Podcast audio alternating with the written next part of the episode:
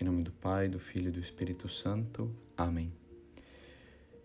Salve Maria, eu sou o Padre Leonardo e hoje, no dia 28 de janeiro de 2022, com grande alegria, a Igreja celebra a memória do maior e mais insígnio doutor, Santo Tomás de Aquino.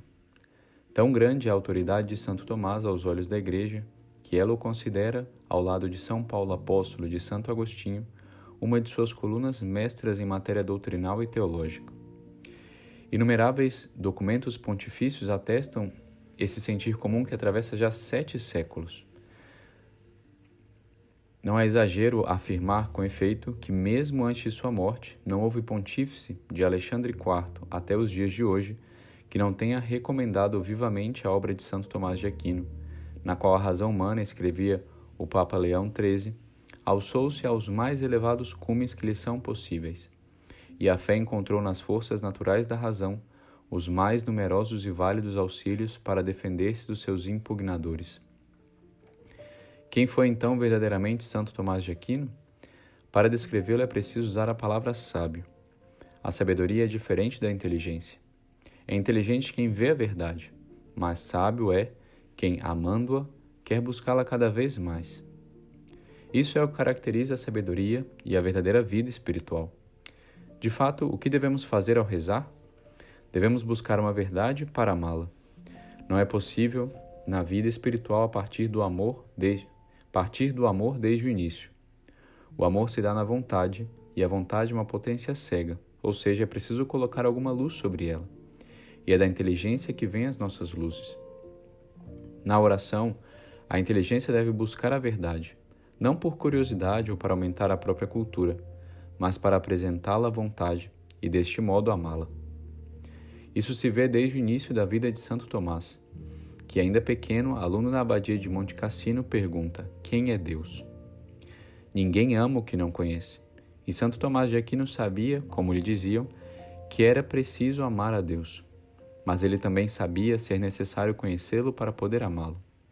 É a resposta dessa pergunta, quem é Deus, que ele dedicará toda a sua vida. Quantas vezes os biógrafos nos dizem que ao escrever suas obras Santo Tomás se detinha em oração. Quando ditava as suas muitas obras, se surgia alguma dificuldade, ele parava, ia até o crucifixo, abria os braços e rezava, buscando a luz sobrenatural para continuar seus escritos porque somente os sábios, ou seja, os que conhecem e amam, são capazes de ensinar. Atestam-se vários fenômenos sobrenaturais, êxtases místicos, em que Santo Tomás recebia de Deus luzes, e no entanto seu coração era como o de uma criança. Como disse uma vez seu secretário pessoal, o Frei Reginaldo, após atender uma de suas últimas confissões, quando o santo estava prestes a expirar na abadia cisterciense de Fossa Nova. Ao terminar a confissão, o Frei Reginaldo saiu chorando e pensando: atendi a confissão de uma criança. Se não fordes como crianças, não entrareis no reino dos céus.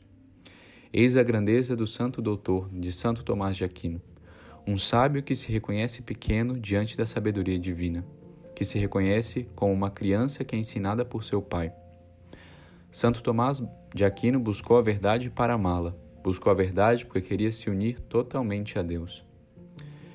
E com isso cumpriu a missão dos dominicanos, contemplata tradere, transmitir a verdade contemplada, um dos maiores atos de caridade para com o próximo, a caridade de tirá-lo das trevas da ignorância, para, na verdade, unir-se a Deus. Porque se a nossa vocação é a união com Deus, como, esposa, como a esposa deseja e se une ao esposo, como amar a quem não conhecemos?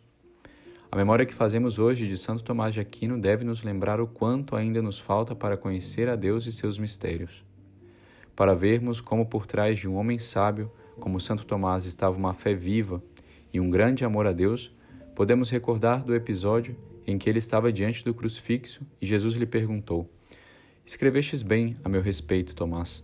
Que queres em recompensa?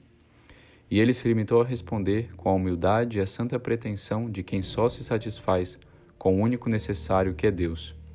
Nada além de ti, Senhor. Conhecer mais a Deus, conhecer mais a Jesus para poder amar mais.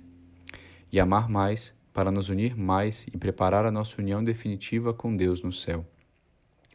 Que a Virgem Maria, Mãe da Sabedoria encarnada, nos ajude a imitar na terra as virtudes de tão grande santo e participar, tanto quanto nos for possível, da sabedoria e do amor a Deus que tinha Santo Tomás de Aquino. Ave Maria Puríssima, sem pecado concebida.